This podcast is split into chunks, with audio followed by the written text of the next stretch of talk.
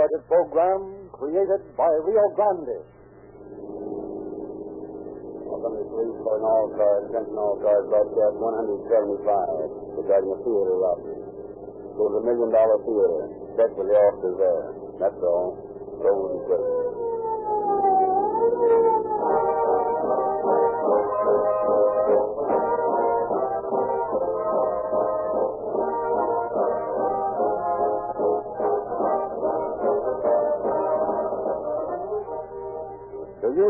Remember this saying? If you make the finest mousetrap, the world will be the path to your door.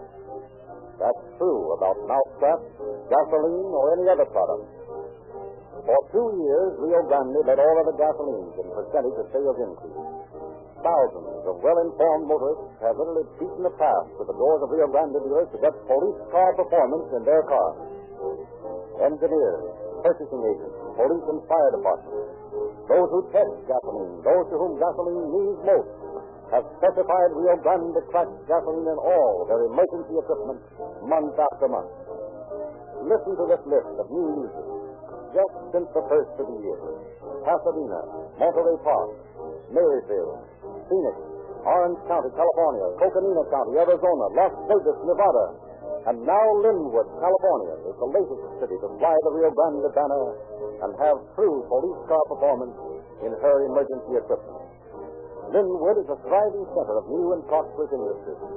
Its 10,000 citizens take pride in their well-kept houses, schools, and law enforcement agencies. We have told you many times about Los Angeles, Oakland, Berkeley, Fresno, Santa Barbara, San Diego, Maricopa County, Arizona, and many, many other cities and counties. Nothing can stop the march of progress of such a definitely superior product. The only gasoline in the West refined by the Sinclair cracking process. Accept no substitute for police car performance.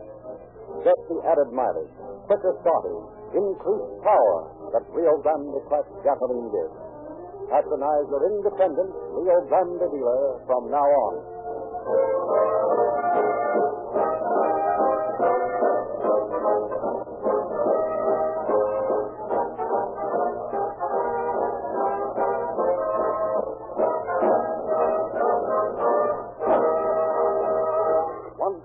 We present Chief James E. Davis of the Los Angeles Police Department. Chief Davis. Good evening, friends. Tonight you will hear a strange story of intrigue, petty jealousy, suspicious business partners, and to top it off, the old and well-known act, the double cross. When officers were first notified of this crime, they proceeded to investigate it in the usual way. But after a few hours of answers that made little if any sense, they were forced to rely on their own powers of deduction.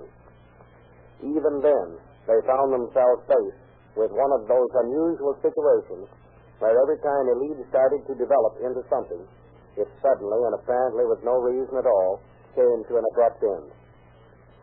It is a story like this that illustrates so well the patience and vigilance of the modern police officer. He has a job to do, and until that job is marked solved, his efforts never cease.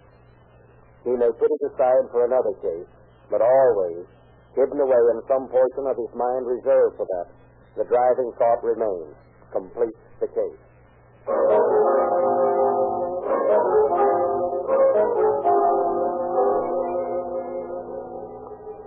Monday morning, March 14, 1932. Standing before the huge safe in his office, Manager George Evans pauses an instant in silent gloating at the thought of the sight that will greet his eyes in a moment. Inside the safe, more than $3,000 in bills and silver, the weekend receipts for this theater. Then, shaking off the momentary preoccupation, he kneels, consults a small slip of paper, begins twirling the glistening silver-plated dial to its appointed mark. Left, then right, then left again. Suddenly, a small click of falling tumblers, a twist of the handle, and Manager Evans' face gleams with satisfaction as the door swings open. There. Now this little dog. And there it is. Oh. What? Wait, it, well, it's got to be here.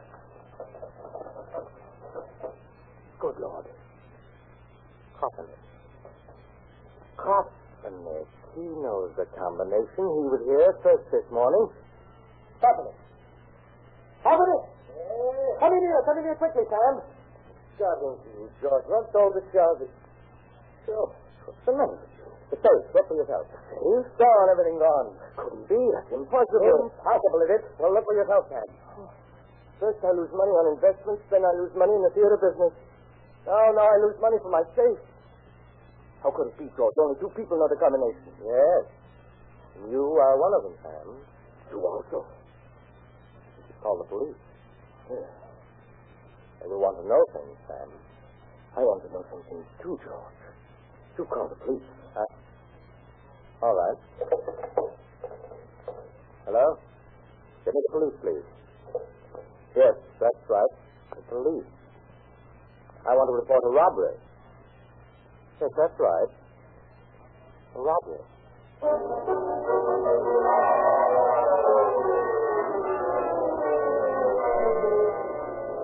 And in response to the call, Captain Frank Katzenberger, in charge of the safe detail, accompanied by Detective Lieutenant George Chilton and C.A. Appledorn, cover the four blocks in as many minutes. Rushing upstairs to the manager's office, they find themselves practically having to battle their way in through a group of excited people cluttering the small room. All right, you people, take it easy. Come on, you you think I done it. That's silly, but I've been stealing from myself. I left last night before the money was put away, and I can prove Wait it. a minute, wait a minute, wait a minute. Let's get this story. Now quiet down. Now quiet down. The fact is, I want to know who you people are. What's your name? I'm Herbert Laser. I got my ideas about this. All right, what are you doing out here? I'm a partner with Sam Kottenick, and we own the theater. I'm the one who lost the money. Would I be robbing myself? Well, it's been done. But wait a minute, who are these people? And who was the one that found the money gone? Uh, that one, George Evans. He's the manager of I the can theater. prove that I left before the money was put away. All right, which one put the money Uh, away? this fellow, John Walsh, he's the assistant manager. He handles the money. I don't know the combination of the safe. Evans opened it. I just put the money in and locked it. Mr. Early can vouch for me. All right, who's Mr. Early? He's the manager of the Strickland Theater. This is him right here. Come on, go ahead. Come on. All right, now what were you doing here last night? I came in with the money from my theater. It was eleven thirty, but I didn't see the safe off. Some people oh, here were waiting for me, and I, I went right out. Yeah, and uh, who are you? I'm Molly Lord. I'm a cashier. All right, now everybody just sit down and I'll try to get some more dope on this. And remember, you're all under suspicion. I don't see why I'm under suspicion. Would I steal my own money? Maybe you know about it, Evans. Not me. I left at 10.30. That's before the money's even put in the safe. I wasn't near the place. Now, wait a minute, wait a minute, wait a minute. Now, we're not getting anywhere this way. Now, if someone will give me a nice, quiet story about how things work around here, maybe we can get something done. How about you, Evans? Sure, sure. Well, it's like this. The last dose starts about 10 7. When it quiets down, the ticket teller leaves the box office and takes the money, and the untold takes it upstairs. Then I open the safe, and John Walsh here puts the money in, and is supposed to lock it. Well, last night the same thing happened. I opened the safe about 10 15, and about 10 30, I, well, I can prove I left then. Once can tell you that I left before the money was put away. Yeah, you could have come back after and opened the safe again. What? Don't try to be funny in a time like this. Yeah, you could have, couldn't Now, you? keep it calm, boys. Keep it calm. Now, when all this, who was the last one to actually see the money inside the safe. I, I guess I was. Joe Walsh? That's right. All right, let's hear your story. Well, after the last performance started, I went to the box office and got the money box, and, and Miss Loft and I took it up and counted it together. That took us about 15 minutes, and Miss Loft left right away. Then Evans came in and opened the safe. He's right when he says he left at 10.30. He did. And I was alone from then until about 11 o'clock. I was counting out $100 in change for the next day, and when I finished that, I put it in and locked the door of the inner safe. In your safe? There's two of them? Yes, the big one and the smaller one inside. Did you know the combination of either one? No, no one did but Mr. Evans and Mr. Coppiner. All right, go on with your story. Yeah, go ahead. Tell us again about locking the safe. You're sure about that, are you? I'm absolutely certain that I locked the inner safe. All right, all right. Then what did you do? Well, at 11 o'clock, I went to check some of the earphones that we have for patrons or hard of earphones that we have for patrons or hard of earphones that we have for patrons or hard of Who earphones. told you to check earphones? We've got an outside serviceman who's supposed to do that. You had no right to roam around in the theater. Just a minute. I have a written order from the main office to investigate a complaint that the earphones were not working properly. I can produce that order if you'd like me. to. I don't believe your story at all. All right, let him finish. Well, that's about all, officer. I left a little before midnight. All right, where did you go after you left the theater? Go straight home? Yes, I left my laundry at a little place around the corner, and then I took a streetcar home. You found a laundry open at midnight? No, the laundry wasn't open. I put it in a chute that they have. What kind of a container was your laundry in? What? Oh. You mean. You think I might have had the money wrapped in my laundry. Well, I, I had a shirt and three collars and a pasteboard box, that's all. I guess I'm in a bad spot, all right, but I'd like you to remember that I don't know the combination of the safe. Well, it was an inside job. That safe wasn't blown or jimmied. Someone unlocked it by using the combination. Evans and Kopanek are the only ones who have the combination. Even if I knew it, I wouldn't rob my own safe. What do you mean I did? I can account for every minute after I left it there. Mm, I didn't do it. You didn't do it. I think you should put somebody in jail and sweat the truth out of him. I have my idea. I didn't be afraid I ran away. I'm as anxious as you are to get this matter cleared up.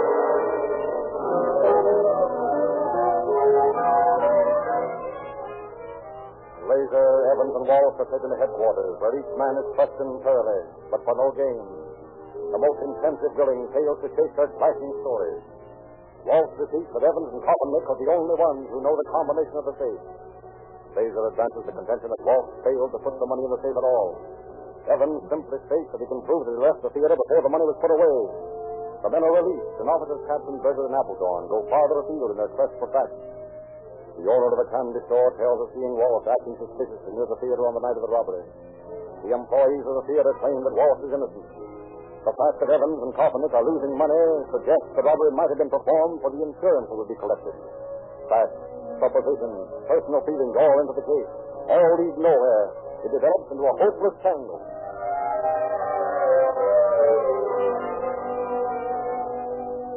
The police are baffled because two people, unknown to them and forgotten by the suspects, cultured the seed that finally developed into the drama enacted on the night of March 18th. The simple friendship of James Hill and Ruth Becker for Evans, the manager of the theater, set the stage for the action. The two people are in Hill's apartment after being at the theater for the evening show. That's why I like it. It was sad the way they ended it, but, well, I don't know. It was right, I think. Yeah. It was good, all right. Say, why did you give me that funny look after the show when we were with Evans in the office? Hmm, I don't know. I was just surprised at all the money put in the safe, I guess. Is that all you were thinking about? Yeah, that's all. Why? I was just wondering. Didn't you notice the piece of paper he had? Yeah. Yeah, I noticed it all right. It was a combination, wasn't it? No, it was a combination. I'd like to have a safe with all that money in it, wouldn't you? Sure. I'd like to have a lot of money like that. No. Oh. Hey, feeling it'd be impossible to do anything like that. How could we? It. Forget I said anything about it. Put it under. I'm sure of it.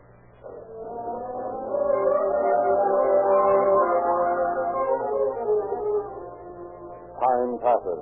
The thought of the money in the safe grows in Hill's mind. And then one afternoon, the three are together in Hill's apartment. Evans is sitting on a couch, drowsy, after a lunch prepared by Ruth Becker, who is in the kitchen washing the few dishes used. Hill slouches in a chair looking out of a window.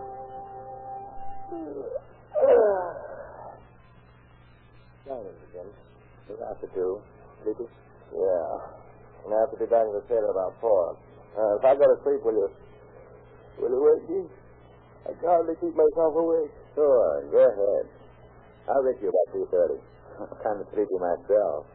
Well, don't forget to wake me up.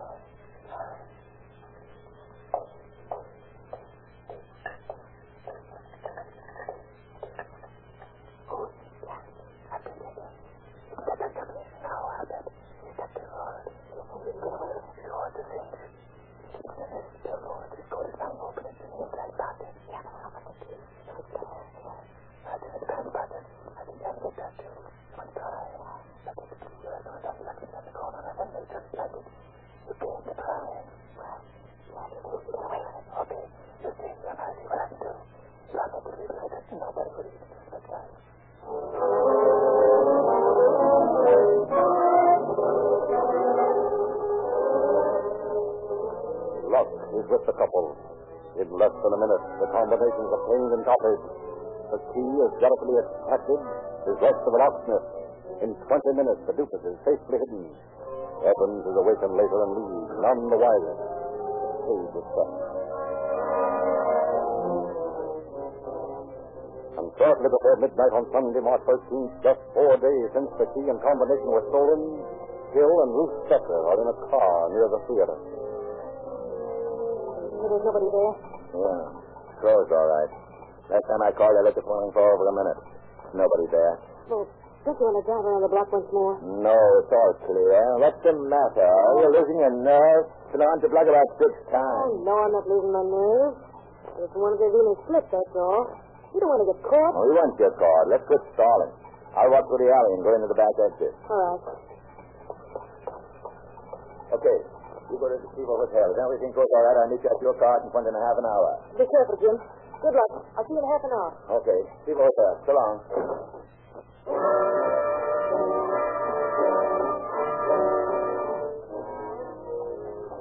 Taxi! Taxi! Right here, taxi!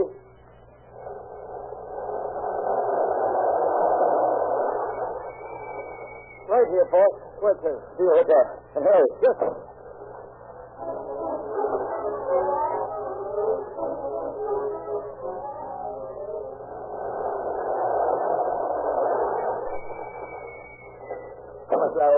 Just 35 cents, boss. Okay, here. Keep the change. Thanks.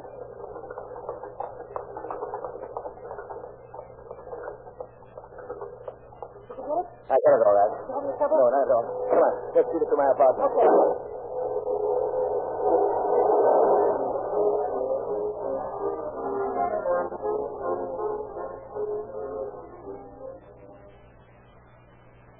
Four hundred and fifty. Four hundred and fifty dollars and fifty cents. Four hundred and fifty-one. No wonder this stuff was heavy. Nearly five hundred dollars in silver. Well, let's get that thing to the paper before we can use it. Yeah, but we're going to wait a while before we do that. We'll be sticking our necks out if we did it now. What do we do with it in the meantime? Well, we've gotta hide it someplace.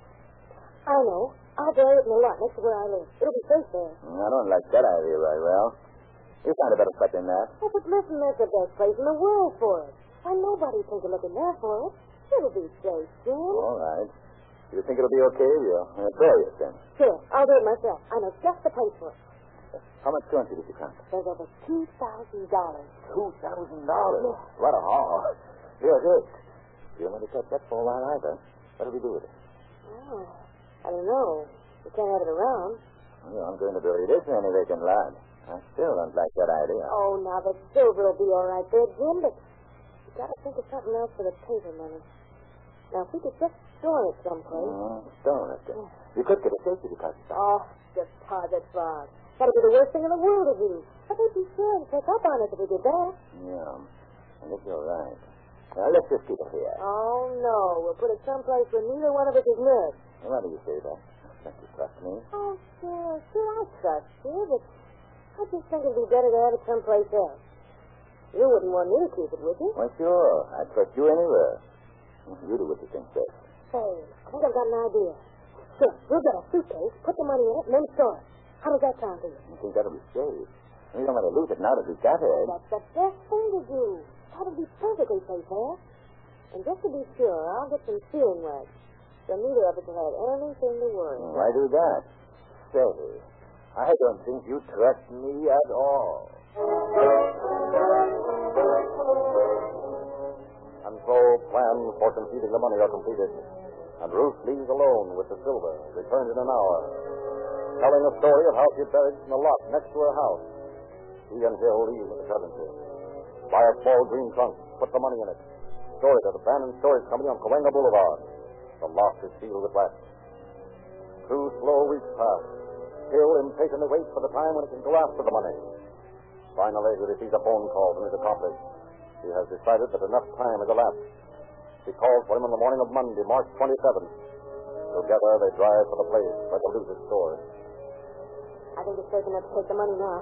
I don't think anybody's suspected. Yeah, write it down, I guess. Been reading about it in the papers. Two guys are going to lose their jobs. I almost sent a letter to the police to tell them not to let the boss fire these two guys. Seems too bad. Listen, don't worry about them. You worry about us. We may get caught yet.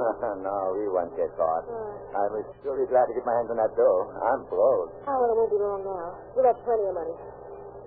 I hope nothing happens. What could happen? Nobody knows you got the money stored. Nobody even knows you got the money. What's there to be afraid of? I don't know. I think got the willies. I'm kind of scared. You don't need to be. You don't even have to get out of the car. I'll go get it myself. How'd you that swell of you? I'd rather have you get it anyhow. I, I feel kind of funny. Oh, here we are.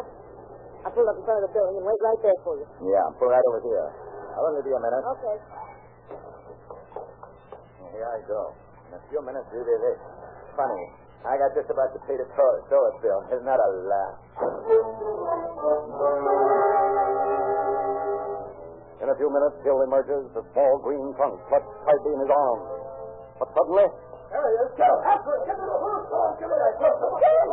Get him! Come here! It's the wall! Hurry, come on, get the trunk. Leave it to get started. Police! Get him. Get him. Don't let him get away.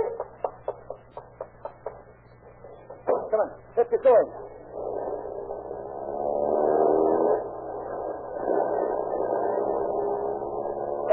Faster. Get going. It's off already now. I'm first on the back. Now go on down the next street. Hurry. That game. It's the police. Can't any faster. That's better. I'm falling back now. Turn down the next street.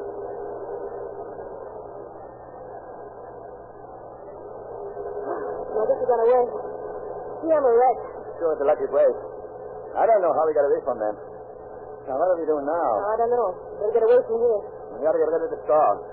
He must have got the license number. We better get rid of it. Oh, I'm not worried about that. I don't think they got the number. I'm not going to do anything about that. I hope you're right. They were good cops. They got the number all right. Say, they, they gave up awfully easy, didn't they? Well, what do you say that for? We just barely got away. Yeah, but it's funny that they ran a cycle when they got the trunk. I can't understand them letting me get away. Well, I don't know. Maybe they were dishonest cops. They knew there was money in the trunk and wanted it for themselves. Well, maybe that's it. Sure lucky. I don't have a dime now. Yeah. That's right. Well, um, I may be able to borrow some from a friend of mine. I'll try. Listen, you meet me at my house in about an hour. I think I can get some. Okay. Howdy there. Dropping Hill on the street corner, Ruth disappears in her car, and an hour later, Hill is with her at her house. Well, I got twenty-five dollars. That's all I could get. I hope it's enough. There you are. Yeah, it's all right. Thanks. You know, I just can't get over those cops letting me get away. This doesn't seem right. Say, you say that's a still, wasn't it? Why, why, I uh, lent it to a friend. What? Yeah, I lent it to a friend. Who is this, friend? Well, uh, uh, Mr. Smith. You don't know him. Oh, maybe I'm beginning to understand. Who did you borrow this $25 from? Uh, a friend of mine. I told you that. yeah, mm-hmm, but I want to know this friend's name. What is it? Well, it's Mrs. Jones. Oh, Mr. Jones, and Mr. Smith, and a Mr. Jones. Oh, now listen, I think you're lying. I am But I know you're going to take me to this Mr. Jones. Do you understand? Oh, oh, let go of me. Oh, yeah. Oh, you're hurting me. All right. Listen, you're talking like a fool. I can't take it to Mr. Jones. You don't want him to know I bought it for you, do you? I want to know plenty. I want to know where that silver is. I want it. I want to meet those yours. Let me get away. I want to meet those yours. Let me get away. I want to meet those yours. Let me get away. I want to meet those yours. Let me get away. You're lying to me. I've been framed. You never trust me. You're second framed. You never trust me. You're second. Oh, I tell you. All right. I'll, you call him. I'll fix the situation. Maybe call him. I'll at this place. Oh, I'll fix you. You never trust me, huh? Go on. Go on. Call the police. Stay here. Let me. I'll call him. And radio officers Otto E. Frank and H.W. Walton, responding to a call reporting a wild man bring the screaming Curtis Hill to the Burglary Detail Office. To be faced by Night Captain J.B. Curtis. What do you want to do with him, Captain? Uh, take him and let him cool down for a while. We'll talk to him later. All right. Come on, you. Hey, he sure ruined that house. Broke every window in it and most of the furniture. He yelled something about a robbery when we got him. And then he closed up like a clam. Acted like a crazy man all the way down.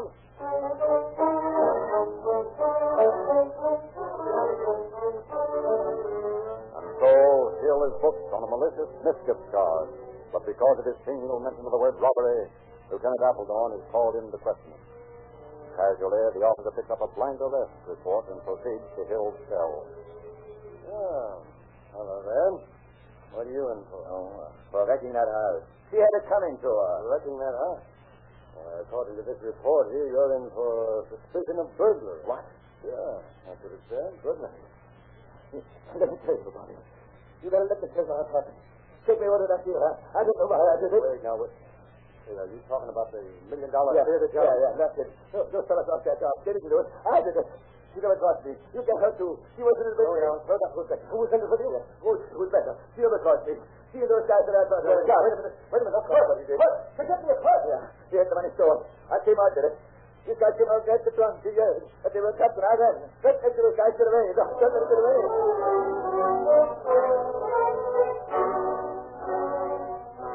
And so the tangled complexities of the case are straightened out as Hill continues his story. Ruth Becker is speedily arrested. Without a qualm, she admits having double-crossed the man with whom she assisted in planning and executing the crime. Named Otto Perrin and Frank Marino as her partners in the scheme. Wallace, Laser, and Evans are cleared. The four people foiled in their first attempted crime are brought to trial on June 3rd, 1932. The jury, after an hour's deliberation, finds them all guilty as charged. Despite a plea for leniency because it's the quartet's first offense, Superior Court Judge William C. Doran pronounces their sentence. Have a certain sympathy for these offenders, but I have a greater sympathy for the thousands of others who are just approaching the borderline of crime and are likely to step across unless deterred by ad- adequate law enforcement regulations. I think that the court's first duty is to the state, and I have always thought that the probation law contends that probation shall be an exception and not a rule. Therefore, it will be the judgment of the court that for the offense to which you have been found guilty, to wit grand theft, will be confined in the state prison of San Quentin for the term prescribed by law.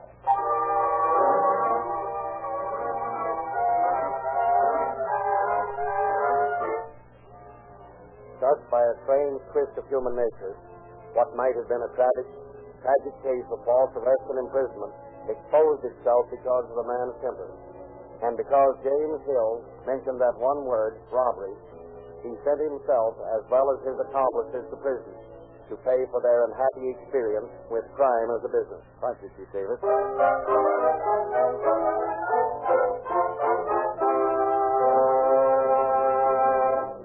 On my way to the studio tonight, I stopped at my Rio Grande service station, and my Rio Grande dealer gave me the new April issue of the Calling All Cars News. There's an unusual detective story of the peg-legged terror, an exclusive personal story from Jimmy Cagney, a new crime mystery. It's a very interesting, and your free copy is available at any Rio Grande station. When you buy Rio Grande gasoline, don't fail to specify Sinclair motor oil, either Sinclair Pennsylvania or Sinclair Opaline, refined from the highest priced crude oils in America. They are de-waxed, de-jetted, and sealed in tamper-proof cans. Sinclair oils are used in 45 countries of the world, by 150 railroads, by major airlines, and by every type of industry. They are the finest motor oils you can buy for your car. Get police car performance with Rio Grande cracked gasoline. Perfect motor lubrication with Sinclair motor oil. And interesting reading from Calling All Cars News. See your independent Rio Grande dealer tomorrow.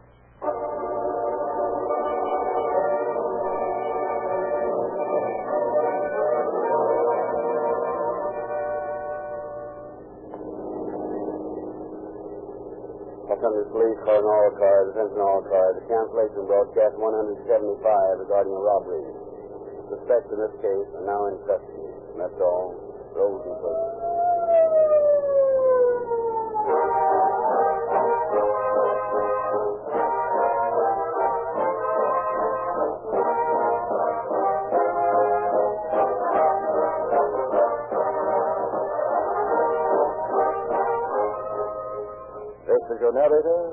Lindsley, bidding you good night for Rio Grande.